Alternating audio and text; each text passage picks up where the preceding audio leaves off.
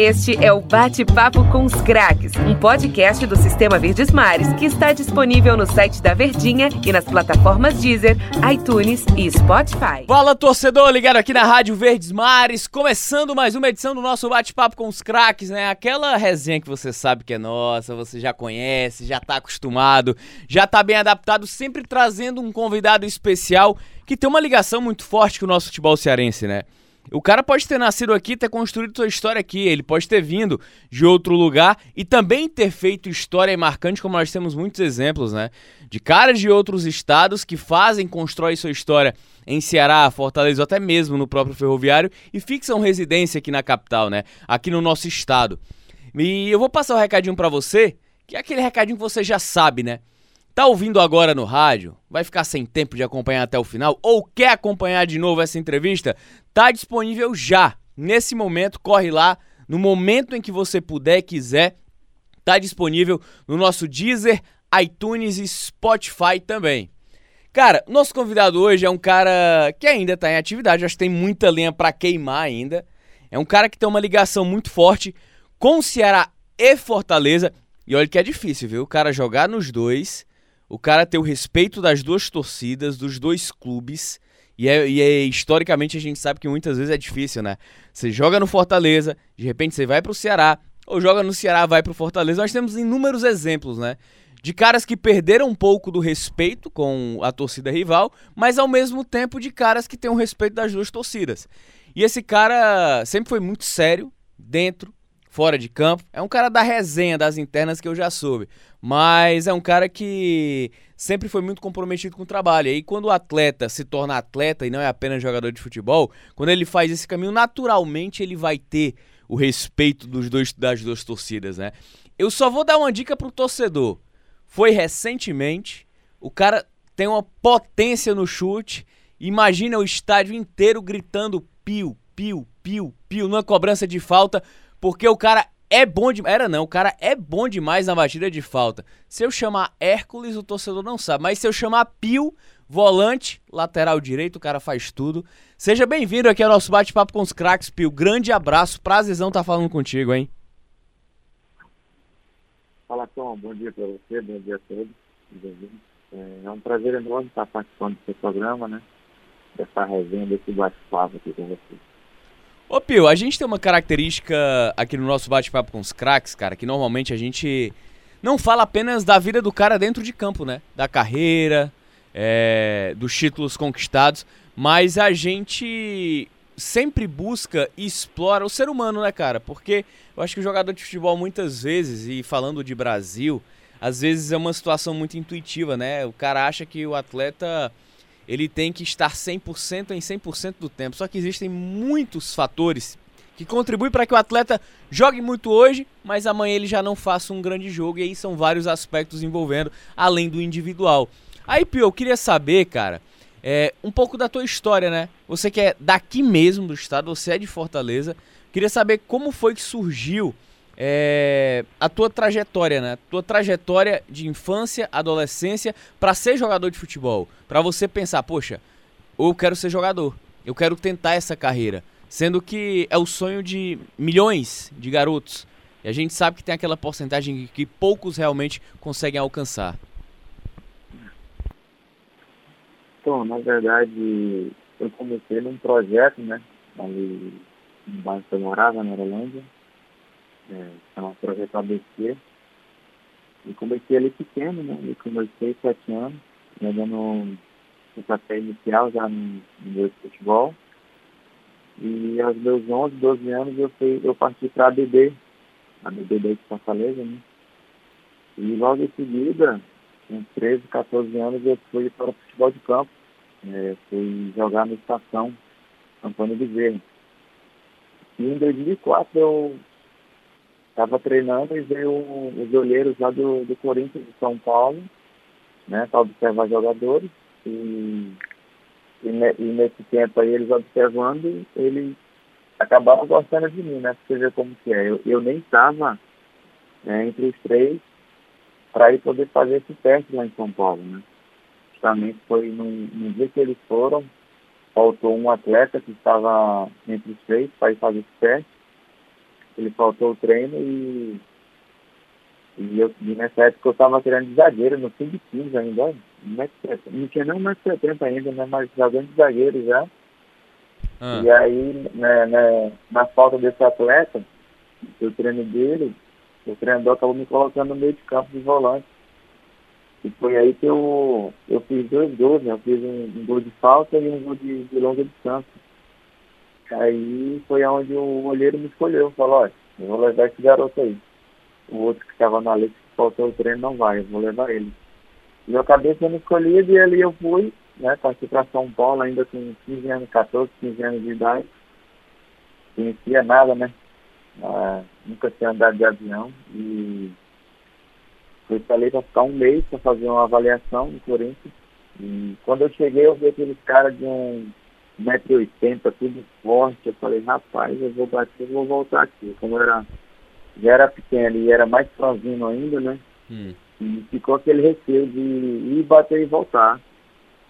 Aí teve um dia que eu, eu dormi e falei, rapaz, agora é comigo, aqui não tem assim não. Sair lá de Fortaleza para vir para cá para dar viagem não.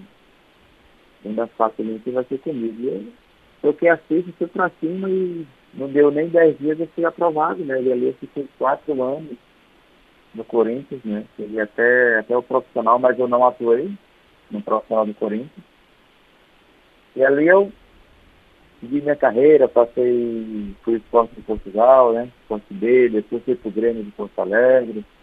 É, tive um tempo desempregado, porque na época eu era jovem, não tinha aquela, não tinha aquela estrutura ao meu redor para me dar força, para me apoiar, para me dar conselhos né, do que é o certo e o que é o errado. Infelizmente, comecei a fazer coisas erradas, coisas que o atleta de futebol não faz, mas sim o jogador faz, mas também não tenho nada contra quem faz é que de fazer, porque eu sei como é que funcionam essas coisas, ativo do outro lado.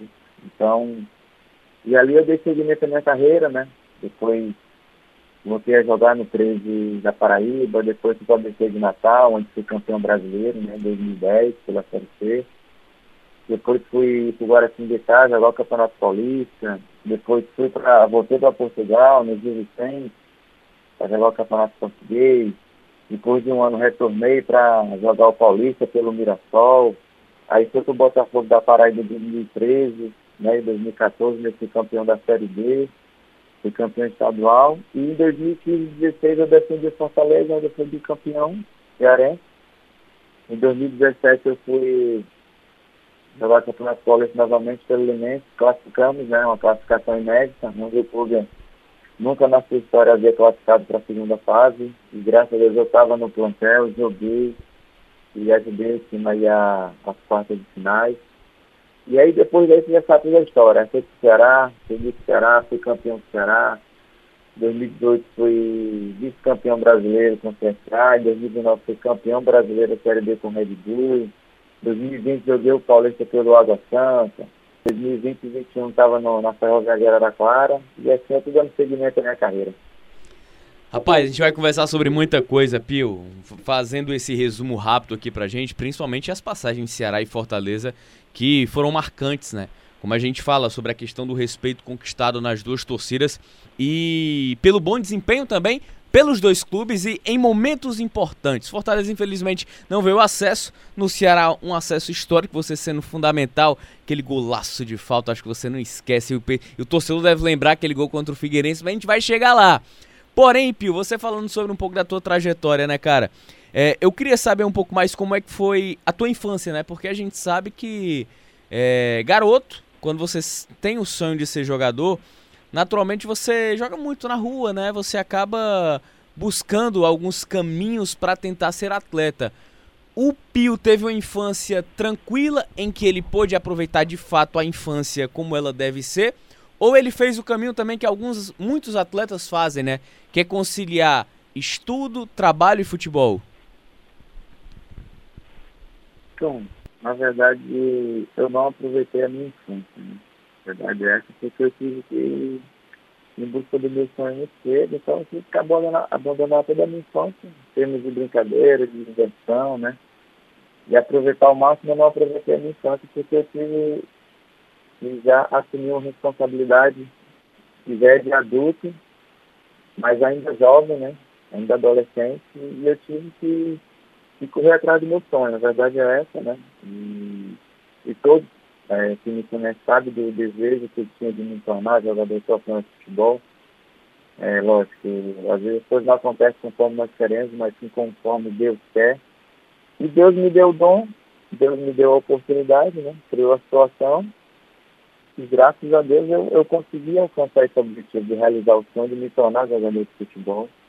É, hoje eu estou com 33 anos, já, tô, já tenho uma experiência tanto né, no meio futebol, procuro aconselhar os mais jovens o que é o certo, o que é o errado, o que tem que fazer, o que tem que deixar de fazer, para poder você alcançar o seu objetivo. Então, todo clube que eu passo, que eu tenho amizade com jogadores mais novos, eu procuro ensinar um pouco daquilo que eu passei, né? Para que eles não venham passar pela dificuldade que eu passei quando era jovem, para que eles possam trilhar um caminho diferente do que eu trilhei no início da minha carreira. Porque eu falo sempre para todas as pessoas que antes eu era jogador de futebol, mas hoje eu sou profissional. Tem, são duas situações que é diferente, né? Tem o jogador, fala que é jogador, mas não tem os devidos cuidados, não tem os devidos comprometimentos, né? Compromissos que tem honrar dentro do clube. E tem o atleta profissional que ele faz tudo isso corretamente, tem, cumpre os horários, é, com responsabilidade, tem os seus comprometimentos dentro do clube. Então hoje eu posso abrir a boca e falar que eu sou atleta profissional de futebol.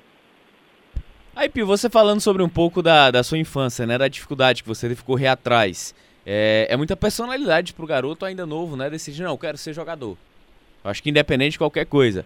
Teus pais, eles sempre apoiaram, sempre foi muito tranquilo, porque às vezes os pais preferem que o filho, não, meu filho, estude, você quer ser jogador, mas não deixe de estudar. Como é que foi essa, essa situação em relação aos teus pais? Então, eu estudava, né, antes, conciliava, até escola e depois treinava. É, mas assim, eu, eu nunca tive o, um pai presente, nunca tive o apoio do meu pai, né? A verdade é essa, porque eu não sou registrado pelo meu pai, então não tive aquele apoio moral de, que muitas crianças têm do seu pai. Uhum. Eu não tive, na verdade, esse apoio veio da minha mãe, né? Minha mãe fez o papel de mãe e de pai ao mesmo tempo, então creio que tudo que eu faço, é, todo o meu esforço eu, e tudo que eu alcancei até hoje, primeiramente a Deus, mas depois eu tenho que, tenho que agradecer a, a força né, e a coragem da minha mãe, que muitas das vezes tirou o alimento da sua boca para colocar na minha, né? Eu, eu sou o caçulo da família e, e eu vi o sofrimento da minha mãe, a dificuldade que, que nós tínhamos né, naquele momento e a única saída que, que eu tinha que para poder mudar a nossa história, para poder mudar, para tirar toda a dificuldade e, e, ter um pouco mais de conforto, era através do futebol. E foi isso que eu lutei, que eu batalhei até hoje, né? Para que eu possa dar o conforto aí para minha esposa, meu filho, a minha mãe, né?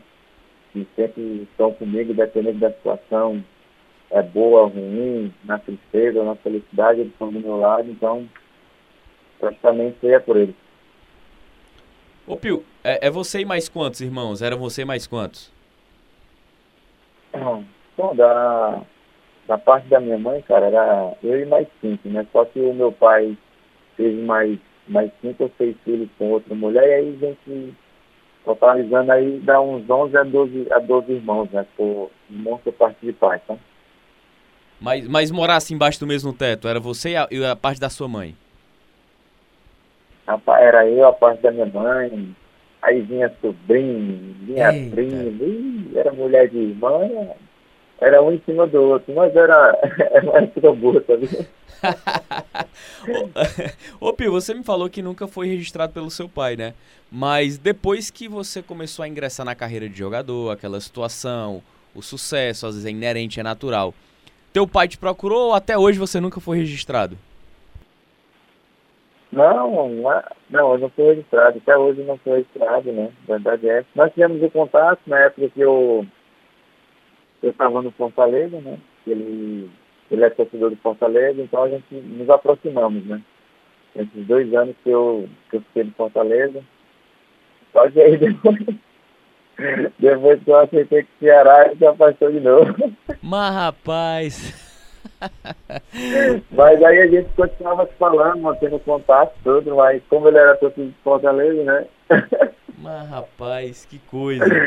Mas é bom demais.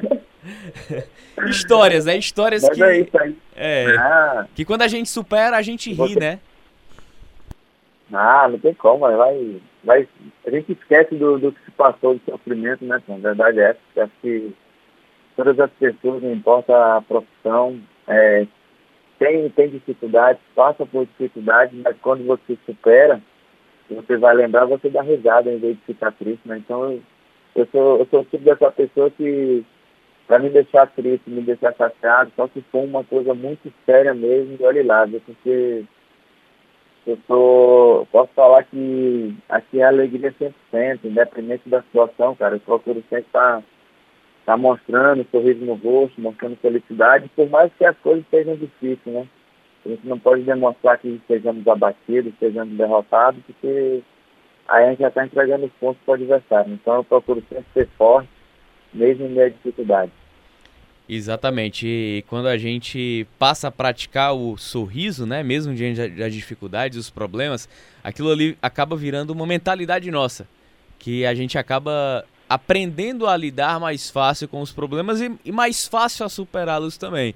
Ô Pio, falando sobre situações que aconteceram na sua vida, início de carreira até a consolidação como profissional, você me falou que antes era jogador de futebol fazia coisas que jogador de futebol fazia, não atletas. Certa vez a gente entrevistou aqui o João Marcos, né? O João de Ferro, ídolo do Ceará, você conheceu, conviveu, é, muito ser humano, ser humano espetacular, um exemplo de homem também. Então ele ele falou que o início de carreira dele também foi um pouco complicado porque ele teve que lidar com algumas situações que o futebol traz, né? O futebol traz fama e dinheiro muito fácil.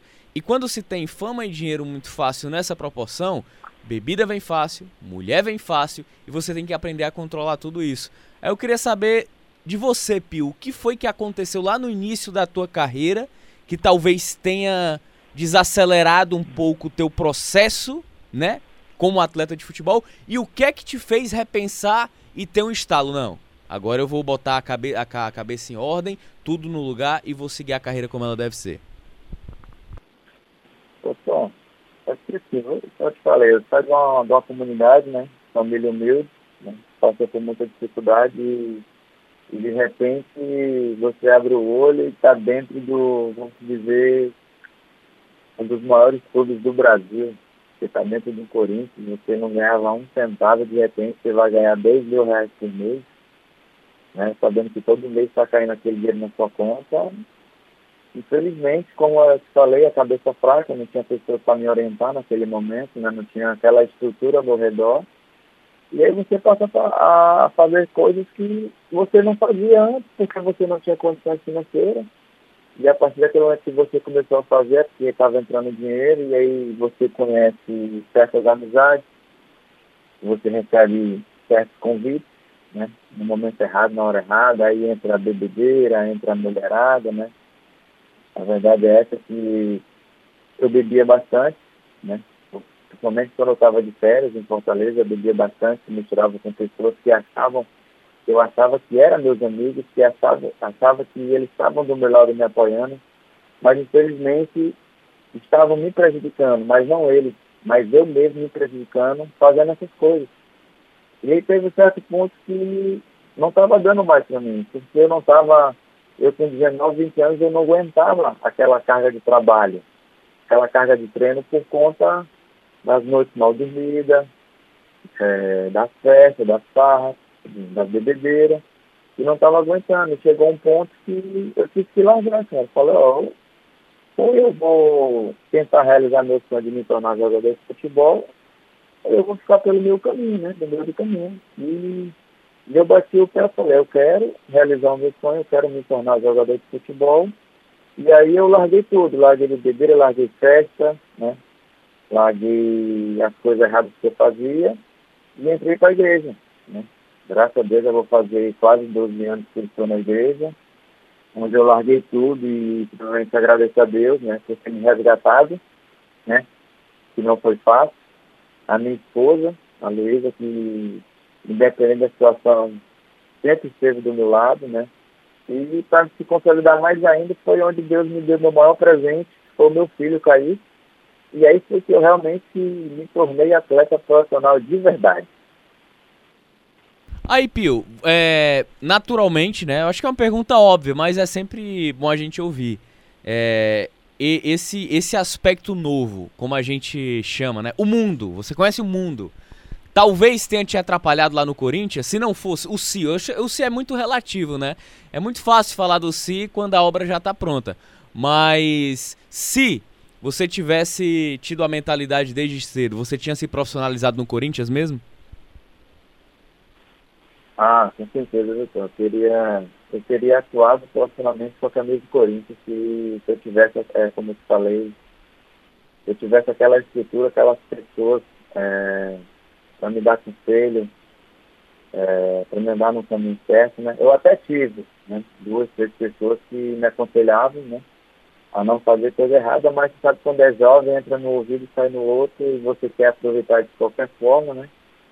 Mas eu creio que eu não tivesse feito as coisas erradas no Corinthians, é, lá no Esporte B de Portugal, no Grêmio de Porto Alegre, com certeza eu teria se profissionalizado mais cedo.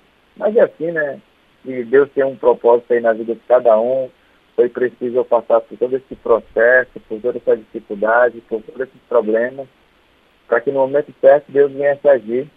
E Deus já sabia do meu coração que eu iria passar por tudo isso até Deus me alcançar, né? Até, Deus, até eu alcançar a graça e a misericórdia do Senhor e Ele realizar meu sonho. E uma situação clara é que o Pio ele não se profissionalizou aqui no estado. Isso é muito comum. Muitos atletas promissores, de qualidade, atletas que se destacam na base do estado e acabam indo para outro lugar. Foi o caso do Pio, né? Pio saiu do Estação, foi para o Corinthians, foi para Portugal, passou pelo Grêmio também. Aí uma coisa que eu queria saber, Pio, você desde cedo sempre foi muito obstinado. E futebol é isso, cara. Futebol quando, não só o futebol, mas quando você precisa ralar, correr atrás do seu sonho, como a gente costuma falar, já diria o poeta, né? Buscar o seu lugar ao sol, você naturalmente precisa abrir mão de muitas coisas. Você pode abrir mão de família, você pode abrir mão de namorada, existem muitos aspectos que você precisa abrir mão. E a gente sabe, como bom nordestino, que a gente é muito ligado às nossas raízes. E quando a gente sai, seja interiorano, seja da capital, é muito difícil às vezes a adaptação. Eu queria saber, você como um bom cearense, fortalezense, amante do seu estado, da sua cidade, foi rápido, foi fácil a adaptação lá em São Paulo, no Corinthians? E ainda mais você, molecote, né? É, mais magrinho, encontrando um monte de caba 1,80m, até gato de ET. Mas foi tranquilo a adaptação? Eu, eu, eu falo que eu, eu sempre tenho uma boa abertura, sabe? Todo clube que, que eu chego, dá uma semana eu já estou brincando, já pego amizade com os novos companheiros, até parece que já estou um ano, né? Na verdade é essa. Todo clube que eu passo é assim, né? Lógico, você tem amizade e brinca com um e o outro já são mais fechados, mas assim, aos poucos a gente vai conquistando a confiança a amizade. E assim, para me adaptar lá em São Paulo, não, não teve dificuldade não, tá? Não é que o nordestino vai ter dificuldade em algum lugar. Não como não, a pessoa quando quer, quer alcançar um objetivo, nada e ninguém pode atrapalhar quando você focar no, no seu trabalho, no seu objetivo, e eu não fui diferente, né? Aí eu lembro que eu saí daí na parte da tarde, eram três horas da tarde, peguei o voo, fui para São Paulo, já estava na época do frio, Aí eu cheguei com a camisa toda furadinha. Rapaz, quando aquela porta do aeroporto abriu ali, os ventos gelados veio no peito, falei, que isso? Saí de um calor de 35, 36 para vir aqui a 10 graus. Mas isso aqui não vai me parar não, o frio não vai me parar não. Uhum. Isso aí que cheguei lá, enfrentei de peito aberto, cabeça erguida, né? Sabendo que ia ter dificuldade, mas o bom é que tinha duas pessoas que é daí do meu estado também, que é o Rony, né, lateral esquerdo, o filho do Caetano, que na época já estava lá no profissional. E tinha o Kelvin também, que já estava no profissional, eles dois. E eles me ajudaram muito, né, nessa minha adaptação lá no, no Corinthians. É, me deram força, me apoiaram.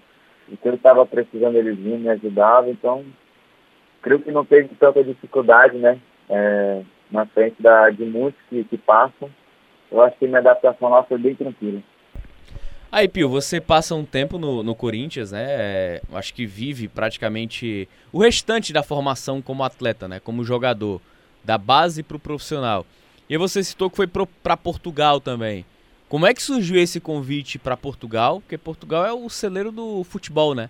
Os caras têm especialização é, no desporto, como eles falam lá. A Universidade de Porto, que é muito conhecida na formação de grandes treinadores, analistas de mercado de desempenho. E aí você estava no mundo realmente pro futebol, mundo profissionalizado. O Brasil tem a sua característica com o futebol, mas o Brasil é muito mais na base da intuição. O processo de profissionalização, ele, digamos que ele veio de uns 6, 7 anos para cá. Aí você vai para Portugal, um outro, uma outra estrutura. Como é que surgiu esse convite para você? Como é que você viu essa oportunidade? Você acha que aproveitou bem a oportunidade em Portugal? Como é que foi? Ah, na, na, na, minha primeira passagem eu, eu tive um pouco de dificuldade na adaptação, né? Porque lá o futebol é muito rápido e, e como eu sempre, o pessoal usa muito trava mista lá, né? E eu, eu tenho essa dificuldade até hoje de usar a chuteira trava mista, trava de ferro. Por conta que só a chuteira sem palmilha. E se eu usar a chuteira trava de ferro sem palmilha, machucaria a sola dos meus pés. E ali eu tive essa dificuldade, que eu só usava a mesinha trava redonda, e toda hora eu estava escorregando. E como o futebol é mais rápido, mais dinâmico, né, mais intenso, eu tive esse pouco de dificuldade de me adaptar. Portanto, eu, eu só fiquei seis meses lá, né, no Sporting B, e depois eu tive que retornar. Mas agora na minha segunda passagem que eu tive em Portugal no Rio Vicente, aí já foi diferente, né? Já estava já tava mais maduro, já estava mais experiente, já sabia como é que funcionava o futebol. E aí rapidinho eu me adaptei, né? Uh, ao esquema, à intensidade, da forma que, que o futebol português é até hoje, né? Então foi tranquilo, foi bem tranquila lá em Portugal mesmo, na minha segunda passagem. Mas na primeira eu tive, eu tive muita dificuldade. Ô, ô Pio, aí tem um processo de profissionalização normal, né? Tem, tem as idas, as vindas, teve, teve todas as passagens pelo Grêmio também, em Portugal. Mas aí eu queria saber de você, cara, qual foi o momento em que você. Em que você. É, qual foi o clube que foi fundamental para você se desenvolver na carreira? Pronto, agora de fato eu posso dizer que eu sou um jogador profissional. Foi no ABC ou foi no 13 da Paraíba? Foi no 13 da Paraíba em 2009. 2009, quando o professor Marcelo Vilar, ele, ele me levou para lá, né? Levou eu e um, um, amigo meu, Fernando, também, que é volante. Ali nós tivemos a dupla de volante 2009 e 2010. Né? E dali foi só crescimento, graças a Deus, né? Como eu falei. Depois do 13 ali ficou ABC e a carreira foi só subindo naquele ano, no 13, foi campeão, né? Campeão da, da Série C. Inclusive, é, o primeiro ano que, que o Fortaleza iria disputar também aquela Série C de Campeonato Brasileiro. Tem a passagem marcante pelo Botafogo da Paraíba. Eu não sei se era o Jurandir Júnior. Era o Jurandir lá no Botafogo na época? 2013 ele foi campeão da Série B no Botafogo e o Jurandirzinho chegou em 2014. E justamente nesse ano, a gente era o Fortaleza em primeiro lugar e a gente em segundo lugar, liderando, eles liderando e a gente atrás deles. Eles liderando e a gente atrás deles. E foi uma disputa muito, muito, muito boa na acirrada, mas infelizmente no, no finalzinho da competição, né, nosso rendimento caiu, então assim, nós nem classificamos. Aí, Pio, agora voltando pro aspecto que interessa, né? Eu acho que a gente falando desse início de carreira, de projeção, de destaque também, em que o Pio não era conhecido aqui. E sempre tem, tem, tem essa, esse aspecto, né? Eu acho que quando o atleta é natural daqui, sai para jogar, será que um dia eu vou jogar no meu estado? E aí após aquela temporada de 2014, né, que foi tão tanto frustrante pro Botafogo, quanto também pro próprio Fortaleza. Você é contratado pelo Fortaleza. E aí eu lembro que eu era estagiário ainda, cara. E que você tava lá no clube, né? Treinando já na reta final de, de temporada. Já ainda em 2014, no próprio Fortaleza. Só que não podia dar entrevista porque não tinha sido contratado. Tava lá.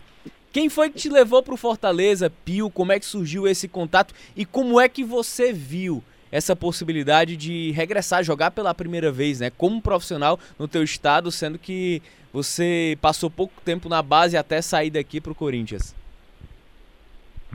Eu, eu, sempre tive um sonho então, de, de, jogar dentro do meu estado, né? Profissionalmente. E você vê como que é, foi. Em 2014, nos dois jogos da primeira fase, eu não joguei contra o Fortaleza. Né? Mas o pessoal já tinha conhecimento da minha pessoa, né, como atleta. No entanto, que quando acabou a Série C, eu recebi um convite do, do Marcelo Paes, na época que era diretor, né, e o Jorge Mota, que era presidente. Ele já, já conhecia o meu, meu empresário. Marcelo Paes eu conheci ele da época da BB ainda, né? E aí eu recebi o convite e eu não, não pensei duas vezes. Eu creio que era a oportunidade daquilo que eu queria, de poder jogar dentro do meu estado. Então, que, como você falou, eu me apresentei ainda em dezembro, né? Comecei a treinar. E o engraçado é que quando me anunciaram lá uma, a primeira contratação de Fortaleza para a temporada de 2015, aí você vai ver os comentários, tá, dos torcedores e tudo, né? Era só comentário sério. deve estar vindo esse cavalo aí, deve estar vindo esse doido, tá, não sei o quê. E aí eu botei na cabeça, falei, é doido, né? Deixa quando começar o campeonato aí ver doido. E aí, no entanto, que teve um amistoso, acho que eu não me engano, contra o Maranguape no TV, né? Era o primeiro amistoso para apresentar o torcedor lá no TV. E aí eu já dei meu cartão de visita, né? Eu fiz dois gols, eu fiz um um gol de quase meio de campo, né? Bola rolando e um gol de pênalti. E aí pronto, depois dali, dei meu cartão de visita, aí as pessoas já me passaram a olhar diferente, né? Falar, esse jogador vai ajudar o Fortaleza, no tanto que em dois anos aí com o clube, né? Fui campeão cearense, fiz 87 jogos, se eu não me engano eu fiz entre 17 a 19 gols, né? Então, assim, terceiro não. Então a pessoa que nunca havia jogado dentro do seu estado, é, poder alcançar desses números, né?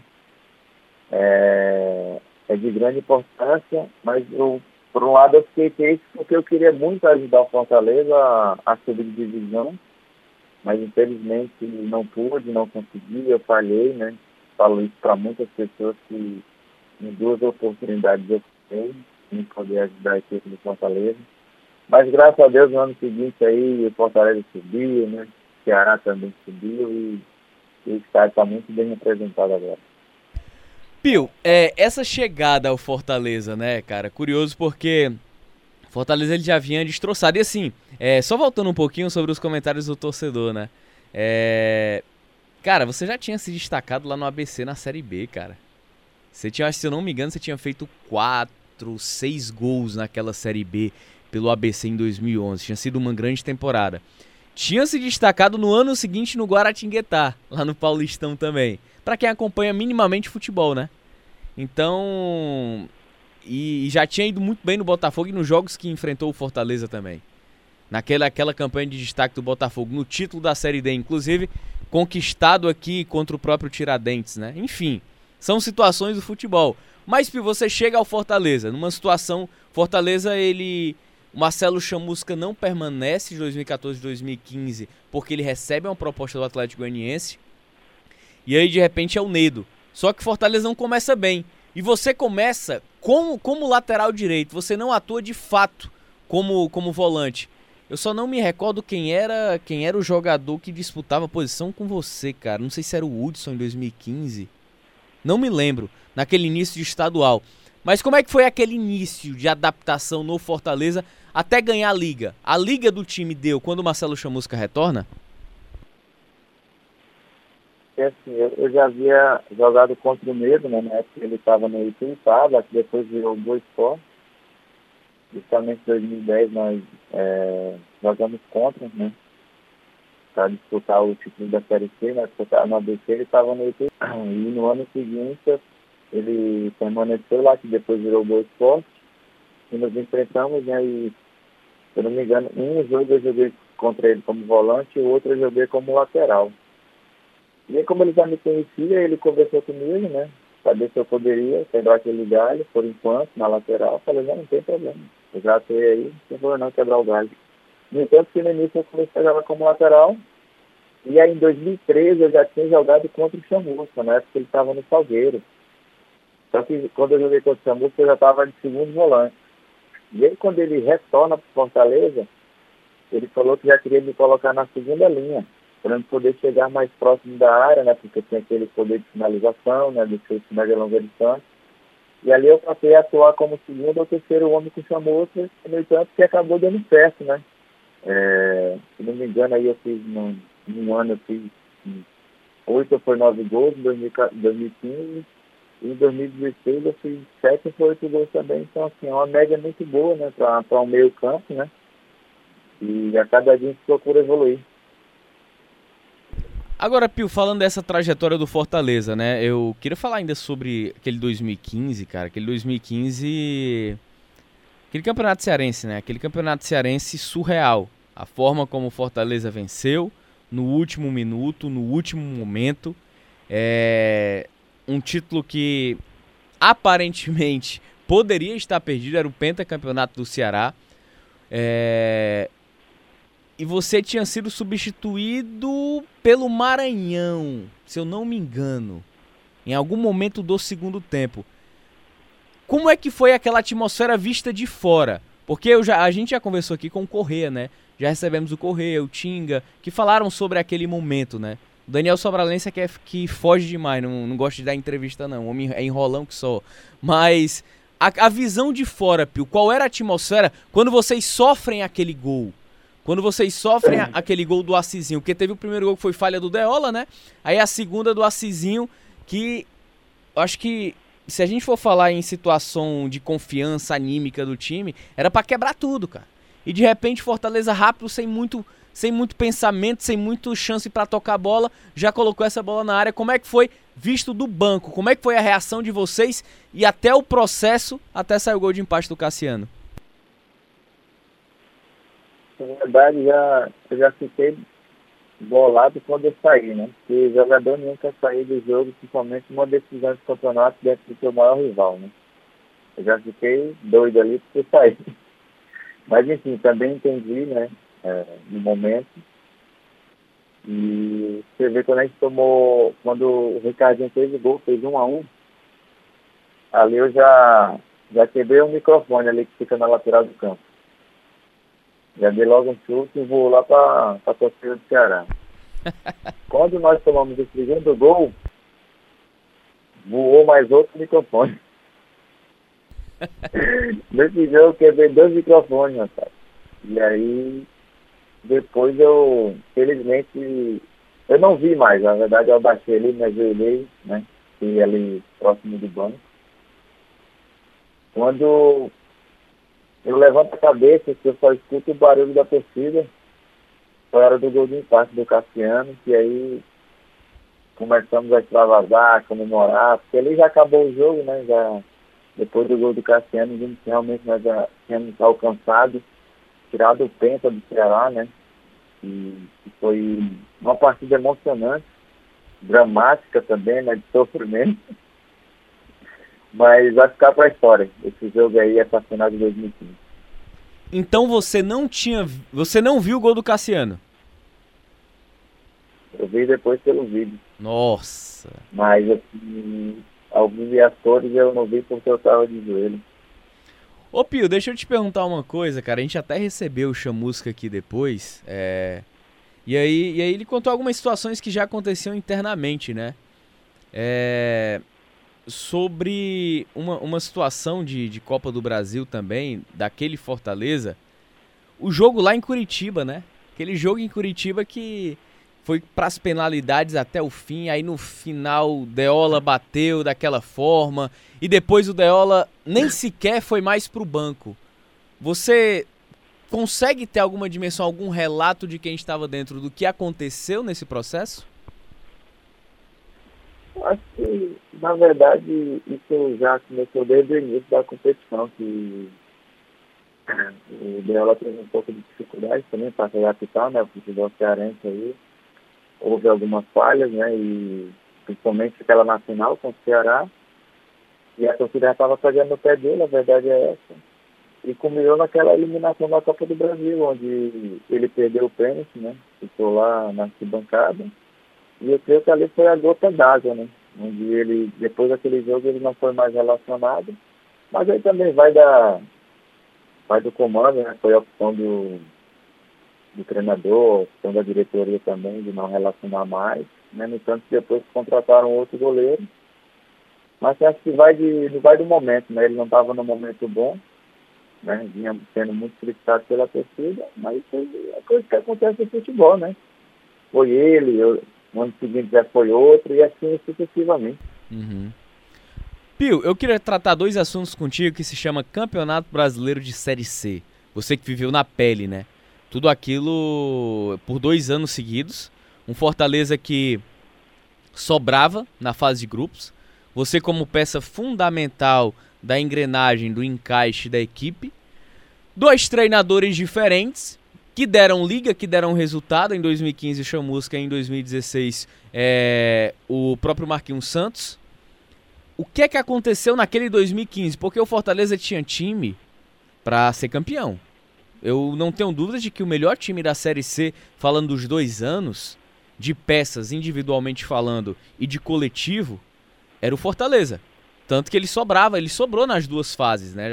Nas duas fases iniciais. Que é que você pode atribuir, e é muito difícil isso, cara, aquele 2015 contra o Brasil de Pelotas, falar primeiro de 2015, né? Aquele Brasil de Pelotas em que o Fortaleza vinha muito bem. Fortaleza tinha um time realmente com as que disputaria uma Série B tranquilamente. Não sei se para brigar pelo acesso, mas disputaria muito bem uma Série B. Faria força. O que é que aconteceu naquele jogo? Que a gente sabe que é mata-mata. Mata-mata é outra competição. Tinha tinha pressão interna, essa história de que ah, é melhor in iniciar em casa para decidir fora? Tinha algo desse tipo ou era muito mais superstição? Então, na verdade é que a pressão já havia por si próprio, né? De ter aquela, aquela obrigação de subir o time para a Série B, né? Então, ver que toda vez que nós íamos decidir em casa, tinha aquela pressão da torcida quando dava 10, 15 minutos do segundo tempo e não havia feito gol. E ali já havia aquela cobrança maior ainda, né? Dentro, para dentro de campo. E tem jogadores que tiravam de letra, mas tinha outros jogadores que não conseguiam, né? Eles é, absorviam aquela pressão e não conseguiam render aquilo que havia rendido é, durante toda a competição. E a gente via que tinha aquela dificuldade, sabe, de da, de certos jogadores renderem, né? Ficavam nervosos. E, no entanto, o que acontecia é que não conseguia subir, cara. Foi contra o Brasil de Pelotas, que nós perdemos 1x0 lá em Pelotas. E era só a gente fazer 1x0, que, se não me engano, ia para os pênaltis. E, de forma alguma, a gente conseguia. Não, não tinha aquela concentração, né? Máxima para poder fazer o gol. E, no entanto, não conseguimos fazer o gol de forma alguma. Estava 0x0 e no ano seguinte, 2016, da mesma forma, né? Empatamos 0 a 0 lá em, em Caxias. Viemos aqui para o Castelão, Castelão entupido, mais de 60 mil torcedores. No entanto, que dá nem 5 minutos de jogo de segundo tempo, nós tomamos 1 a 0 E aí já vem aquela pressão, aquela ansiedade. Hoje de novo, hoje de novo, não vai conseguir, nem tanto, né? E aí foi que aconteceu a mesma coisa, né? Empatamos 1 a 1 e ficamos fora, é, não conseguimos um acesso. E para você ver que no ano seguinte, 2017, quando o Fortaleza foi decidir fora de casa, né, e, e, conseguiu, porque não tinha aquela pressão do torcedor de mais de 60 mil no Castelão. Né? Exatamente. Se eu não me engano, quando foi lá para de fora lá contra o. Esse é nome do time, não, Tupi. o Tupi. Se tivesse lá 5 mil torcedores, era muito. Né? E é diferente a cobrança de 5 mil para 60 mil. Né? né, 60 mil vozes gritando ali é diferente de ter 5 mil. Então, então que depois foram resolver a, o acesso fora, fora de casa, conseguiram porque eles não tinham aquela pressão né, que nos anos anteriores estava tendo e muitas pessoas não conseguiam é, absorver essa pressão e não conseguiam render. Em 2017 uhum. eles foram jogar fora e conseguiram esse acesso. Ô Pio, passado 2015, chega 2016, o Fortaleza, futebol brasileiro de uma forma geral, futebol cearense e também, né? É, nós temos o hábito de ser, querer tentar recuperar fórmulas que em outro momento deu certo. Fortaleza para 2016 ele tenta uma solução caseira com o Flávio Araújo, né? Flávio Araújo que vinha no auge, num bom momento de carreira também, e que já tinha outras passagens pelo Fortaleza no início dos anos 2000 e que foi interrompida de forma injusta, só por causa da perda de um turno, mas o time muito bem. E aí o Fortaleza ele não se encaixa com o Flávio. E de repente vem Marquinhos Santos. Ele muda toda a história do Fortaleza, a maneira de atuar, a forma de jogar. Vocês fazem aquela campanha histórica, com você fazendo golaço, acabando com o Flamengo no Rio de Janeiro. É...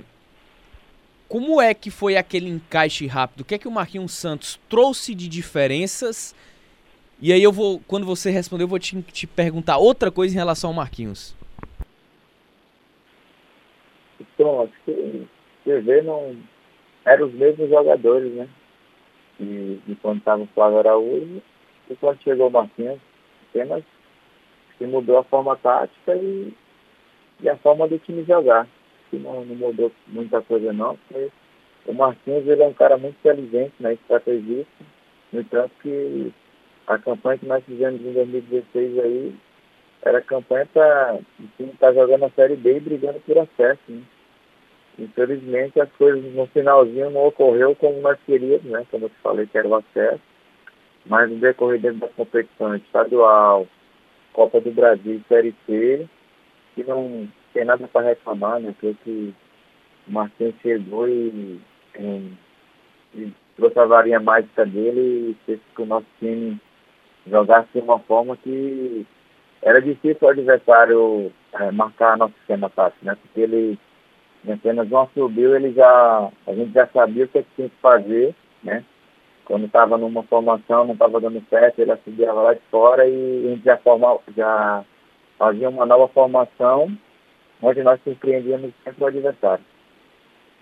Aí, Pio, vem uma outra situação, cara. Saída de Marquinhos Santos. Foi um baque para vocês, né? A, gente entrevistou, eu entrevistei aqui em outro momento o Berna, né? O Berna disse que soube na fila da padaria que o que o Marquinhos Santos estava indo embora. Foi um baque para vocês, né? Véspera de decisão e aí veio o Emerson Maria, mudou algumas situações que até hoje eu não entendo o Pio no banco de reservas, um jogo importantíssimo. Como é que foi essa transição, hein, Pio? Então, acho que jogador, treinador, ele sempre quer almejar coisa grande, né? É, um dia jogar na Série A. E o Marquinhos, ele veio do time de Série A, que era o Curitiba na época, né? Que ele pelo Curitiba, pelo Atlético Paranaense. E, no entanto, naquele ano, vinha muito bem, e estava sendo muito bem falado, né? Porque estava no cenário, a equipe estava bem, estava numa crescente muito grande. E ele recebeu o convite do Figueirense né, para disputar a Série A. Só que a gente, o atleta, o grupo sentiu baixo porque nós já, tinha, já vimos naquela batida, naquela formação, naquele esquema tático, já tinha um certo entrosamento na né, equipe. E de repente você receber a notícia que o seu comandante está saindo, véspera de uma decisão, não é fácil, a verdade é essa, e ficou aquele negócio na cabeça que a gente vai vir, para dar continuidade no trabalho e tal. E aí veio o, o Emerson Maria, né? Que é uma filosofia diferente do Marquinhos, mas assim, creio que ele não mudou muita coisa, até porque não deu tempo, porque foi três jogos, né? Foi o jogo da volta contra o Inter da Copa do Brasil e depois os dois jogos do acesso contra o Juventude, então não deu nem tempo ele é, imprimir a sua forma de trabalho dentro do grupo naquela época no Fortaleza. Então, acho que o menos culpado aí desse de não ter conseguido acesso é o, é o Emerson Maria. É o menos culpado, até porque não teve culpa de nada também, né? Porque não deu tempo ele imprimir a sua filosofia de trabalho. Pio, grande momento, 2016, frustração, mais um ano Fortaleza. Você acaba é, indo jogar o Campeonato Paulista pela Linense, se eu não me engano faz mais um grande campeonato paulista. E aí você é contratado pelo Ceará. Quem é que te procura naquele momento para ser contratado? E outra coisa, você, claro que você é um profissional, né? Mas ficou um receio em vir para o Ceará ou não? Foi tranquilo? Eu sou, na verdade, quando eu aceitei com o Fortaleza em 2015, que aí nós somos campeões no Ceará, quando o Ceará começou a Série B, ele não começou bem, no entanto que brigou para cair até a última rodada, né? É, eu já estava recebendo o convite já do Ceará para ir, no mesmo ano de 2015, né? Eles ligavam para mim, ligavam para o meu empresário, para procurar uma forma, né? De me tirar do Fortaleza para ir para lá, só que eu sempre falei para o meu empresário que eu não ia porque eu tinha um contrato, eu tinha vínculo com Fortaleza e eu, eu dei minha palavra que iria ficar até o fim do meu contrato, entanto que eu fiquei em 2015, mas não subimos. E no final de 2015 foi procurado novamente, né? Pela diretoria do Ceará, ir para lá. Só que como eu falei que a prioridade era o Fortaleza, porque eu já estava lá, já tinha, já estava estabilizado, já conhecia o clube, já sabia como é que funcionava tudo, então a prioridade era a renovação com Fortaleza. Então que eu renovei para 2016. E aí quando acabou 2016, a mesma coisa, o Ceará veio atrás novamente, né? E, e eu fui o que falei que não iria sair direto né, para o maior rival, eu falei que não iria. Eu poderia até ir jogar um outro curso e, e possivelmente poderia retornar né, a jogar no Ceará. Enquanto que eu fui para a Linense, joguei lá o Campeonato Paulista, classificamos, né, como eu falei anteriormente. E teve até o convite para me retornar para Fortaleza. Só que acabou não dando certo, não entramos num acordo, né? E mesmo assim o Ceará também já queria, já queria que eu fosse para lá, né? No entanto, eu fiquei naquela situação, fiquei naquele impasse, até surgiu outras propostas também para mim. No entanto, que o Ceará me apresentou um projeto, né? Um planejamento, que eles queriam subir muito e tal, e, e ali eu conversei com o representante e chegamos a um acordo e, e acabei acertando com o Ceará. Lógico que teve aquele receio, né? Que sempre falava, né, que quem sai do Fortaleza vai para o Ceará não consegue jogar, ou quem sai do Ceará vai para o Fortaleza não consegue render a mesma coisa. E eu falo que, vamos dizer que eu fui o primeiro atleta a, a queimar a língua dessas pessoas, né? Falar de, ah, saiu do Fortaleza, vai se afundar lá no Ceará, lá no rival.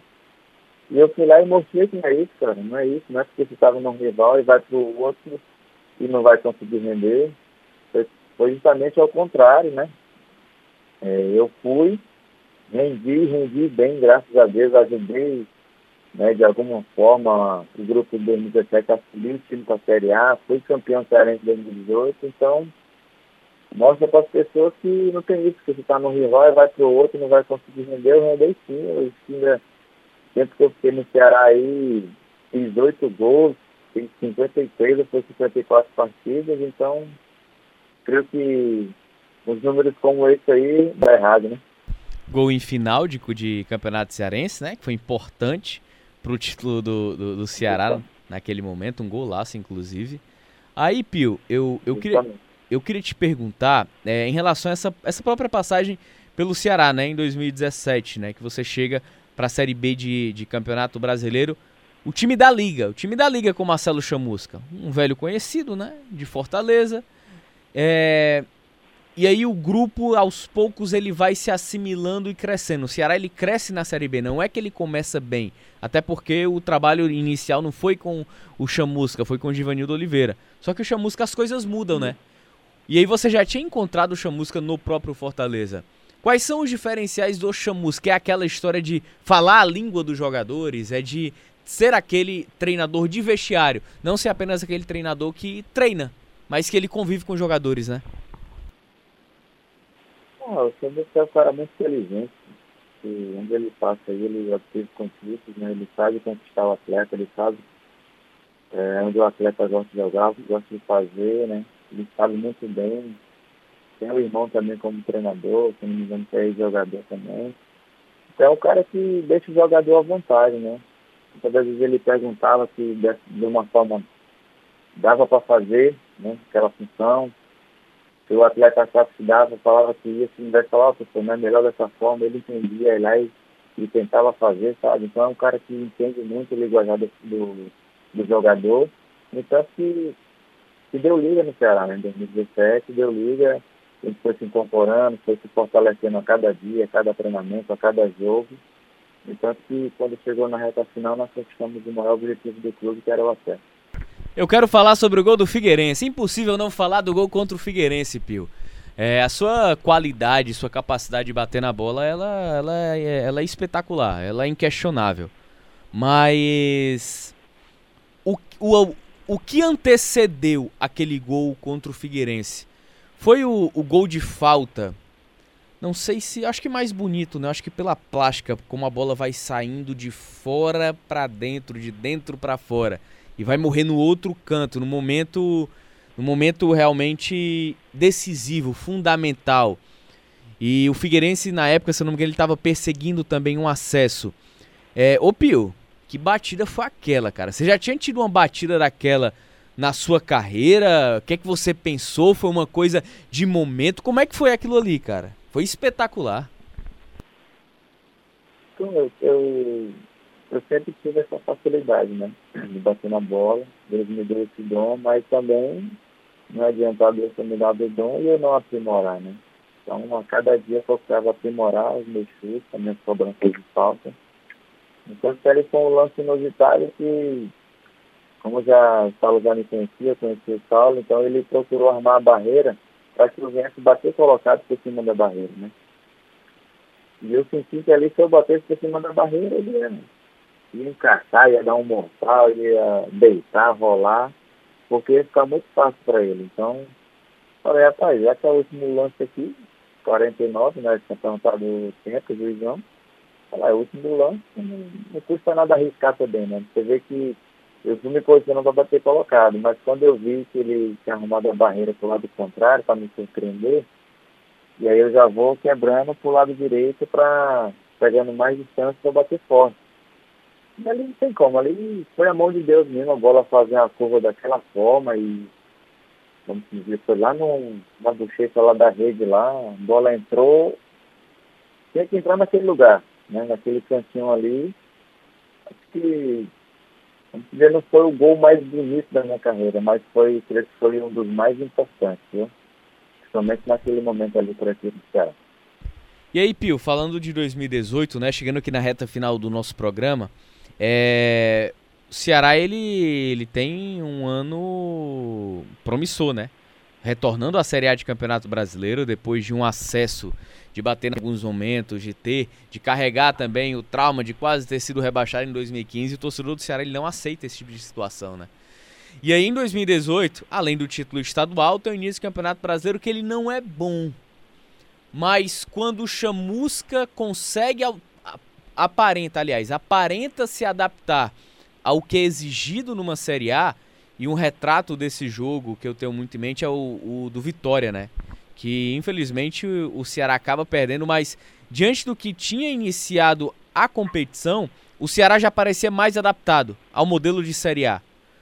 E aí o Chamusca infelizmente acaba sendo demitido. Naquele momento, Pio, você com feeling de atleta, de grupo, você acha que se o Chamusca tivesse continuidade, tivesse é, dado continuidade, o Ceará tinha evoluído e se adaptado mais rápido à Série A? Foi, eu creio que sim, viu? Ele já estava pegando macete, como é que funcionava a Série A, né? Mas você viu que foi um início muito difícil para a gente também na Série A. Vi que a nossa estreia nós pegamos o Santos lá no Pacaembu. Aí pegamos dois jogos em casa, Flamengo e São Paulo. Depois saímos para pegar o Corinthians. São quatro jogos difíceis, né? Principalmente no início de competição. São quatro grandes que você pegou logo. Isso não oscilou um grande, um de menor expressão. Foram quatro gigantes do futebol brasileiro. E ali, se eu não me engano, foi na sexta foi na sétima rodada que, contra o Vitória, que o Chamusca caiu. Ele já estava pegando uma macete já da, da competição da Série A, né? Então, e foi, foi infeliz na hora de demitir o Chamusca, né? Porque já estava já pegando a forma do Campeonato Brasileiro. E aí vem, se eu não me engano, vem o Jorginho, né? E assume. E aí ficou três jogos, aí nós pegamos é, Chapecoense fora, pegamos Cruzeiro e Grêmio. São mais três times difíceis da competição. Então, depois ele, o Jorginho saiu, né? E chegou o Lisca. E aí, nessa situação que vai trocando treinador, vai chegando jogador. Então, para você assimilar a forma e a filosofia de cada treinador, então, com o tempo, é difícil. Então, que o Lisca chegou, foi chegando outras peças, ali ele foi fazendo a sua formação, a sua forma de trabalhar e começou dar liga no tanto que se levou no final, né? Faltando duas rodadas, no final da rodada se levou do rebaixamento. Mas eu creio que naquele momento ali foi. Não, não, não tinha necessidade de, de demitir essa moça, porque ele já estava já alinhando a competição. Aí, Pio, aí eu, eu queria, antes da gente encerrar aqui o nosso programa, eu queria falar sobre a questão do Jorginho, né? Jorginho chegou, acho que foi uma semana que ele passou, três jogos. Foi uma. É, três jogos em uma semana praticamente. Quase duas semanas. E aí as coletivas eram muito. eram muito esquisitas, porque ele falava uma coisa e na prática era outra completamente diferente. Foram modificações de time que não dava para entender e de estrutura. E uma situação que me chama muita atenção é que ele elogiava muito o Pio, Pio isso, Pio aquilo, mas nem colocava o Pio para jogar. Ô Pio, como é que foi a dinâmica de treinamento em relação ao Jorginho? Porque foi uma das coisas mais esquisitas que eu já vi, foi aquela passagem dele por aqui. Então, até hoje eu também não entendi, a verdade é até hoje eu não entendi.